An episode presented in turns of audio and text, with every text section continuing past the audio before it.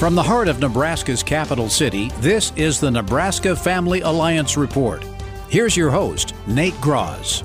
Welcome to the program. I'm Nate Grasz, Policy Director for Nebraska Family Alliance, and we have some great information to share today, including the most important bills in the Nebraska legislature impacting family, freedom, and life that you need to know about. We'll break them down, the good and the bad, and share why they matter because, as we often remind people, what happens at the state capitol doesn't stay at the state capitol.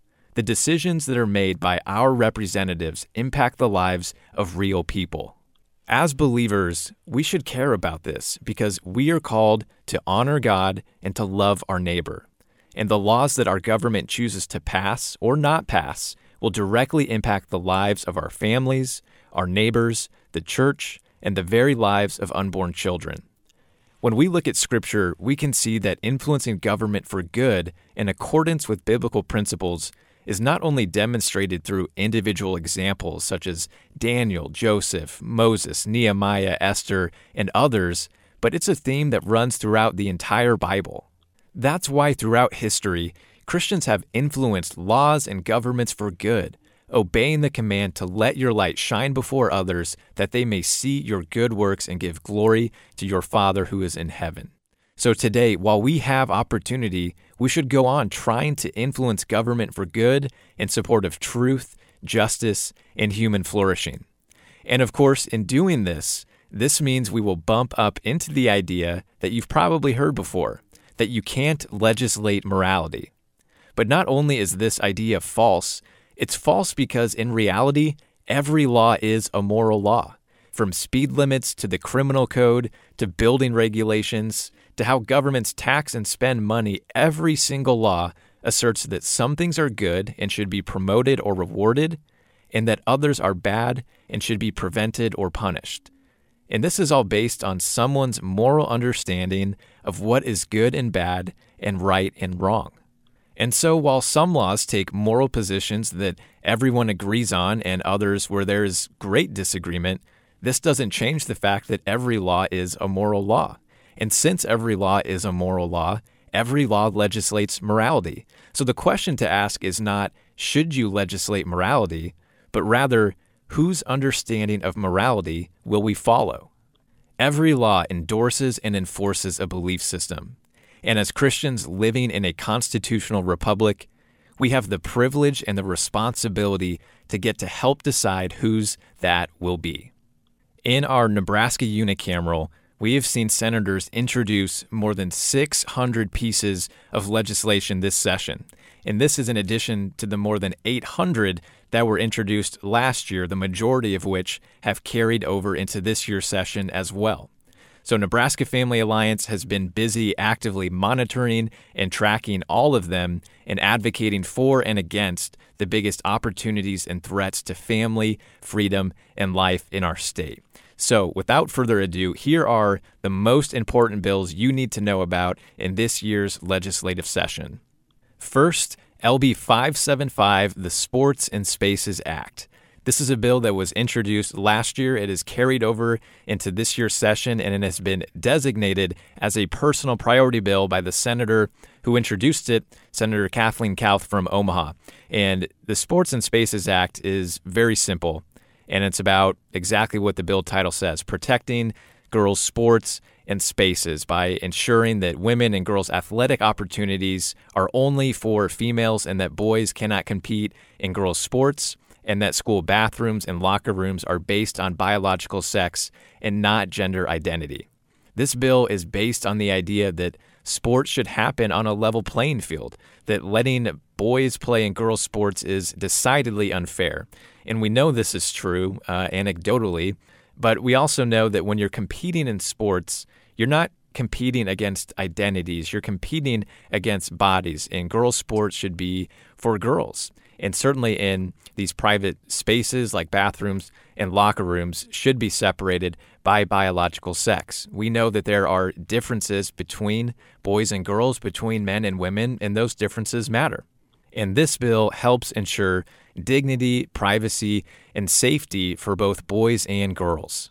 We stand fully behind this effort to save girls' sports because it's common sense. So much so, in fact, that more than 20 states across the country have taken action to pass similar legislation to protect the female athletes and students in their states. And Nebraska needs to be next, and we can help accomplish this with LB 575. And while this bill is common sense and is certainly backed by the majority of Nebraskans, it will undoubtedly face fierce opposition from activists and those who are pursuing a different agenda. And we need our senators to stand firm, to do the right thing, and to protect girls' sports in our state for decades to come. The next bill we want to highlight is LB 879. And this is a dangerous bill that seeks to expand abortion and allow sex change surgeries on children by repealing the law that was just passed last year to protect babies from abortion and to ensure that children are not undergoing sex change operations in our state. This was a huge victory last year to protect children, both born and unborn, by moving our abortion law from 20 weeks to 12 weeks and also ensuring that children are protected from transgender surgeries and that access to puberty blockers and hormone therapy is not unregulated. And this bill, LB 879, seeks to undo all of that positive change by repealing that law. That would mean we would once again be allowing elective abortion until 20 weeks, which would put us in a category with a small minority of countries across the globe that allow elective abortion that late in pregnancy, including countries like China and North Korea. And it would allow adults to perform sex change surgeries on children which is the greatest medical scandal in modern history because children deserve real help and compassionate care, not permanent, irreversible surgeries and dangerous drugs and hormone therapy. We are opposing this bill. It needs to be soundly rejected because children deserve real help and not harm. And sadly, we also saw another bill that was introduced that would expand abortion in our state. This is LB 1109 that seeks to expand abortion by creating a new exception in our state abortion law that would allow for the abortion of babies with fetal anomalies at any point in pregnancy. These are incredibly difficult situations, but we also know that these babies and these families deserve real care and dignity rather than being abandoned to abortion. A diagnosis in the womb should not be a death sentence for a preborn child, and our laws should not discriminate against children because of a medical condition.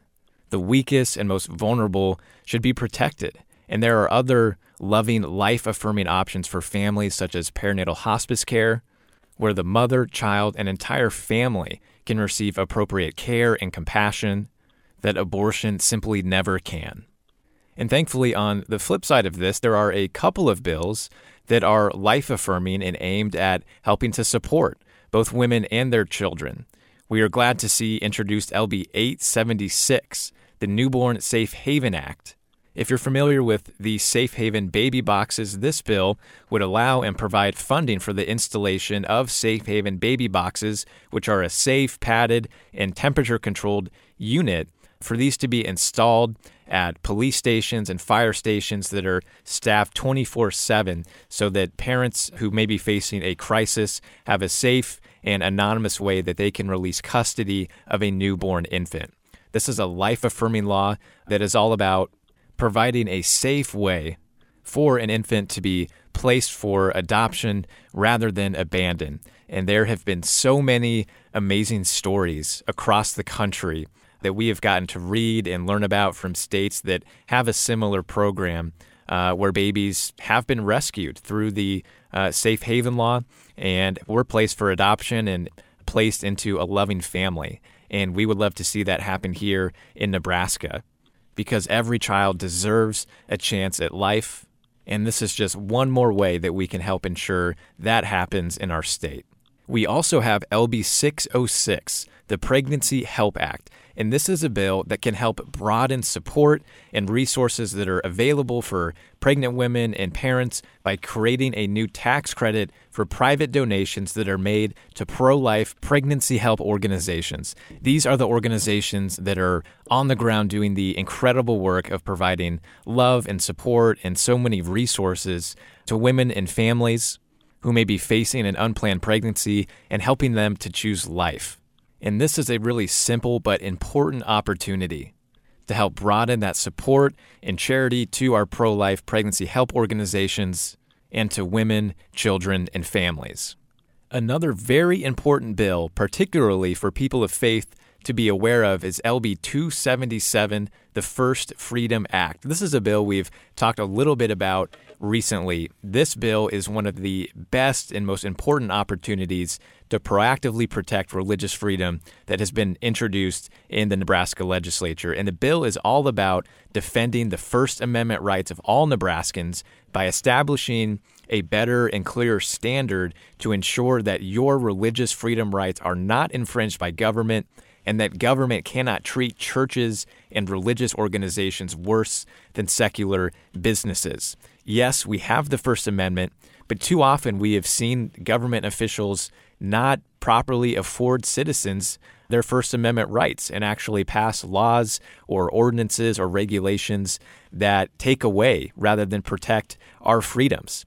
And over the last few years during COVID, we saw so many instances across the country where churches were closed and people were told they could not go worship, but secular businesses and places like casinos or liquor stores remained open. And we want to make sure that that can never happen in Nebraska.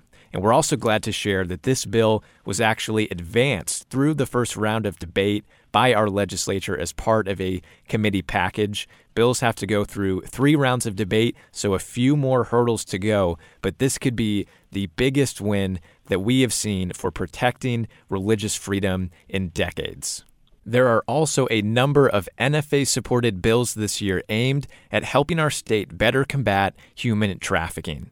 This includes LB 1096, which is aimed at combating the online exploitation of trafficking victims by creating legal action against the online depiction of trafficking or the sexual exploitation of children or any online material that is harmful to minors by designating those things as a deceptive trade practice. This is a really critical way that our state can better protect victims and create penalties and legal action that can be taken against those who seek to profit from this type of exploitation.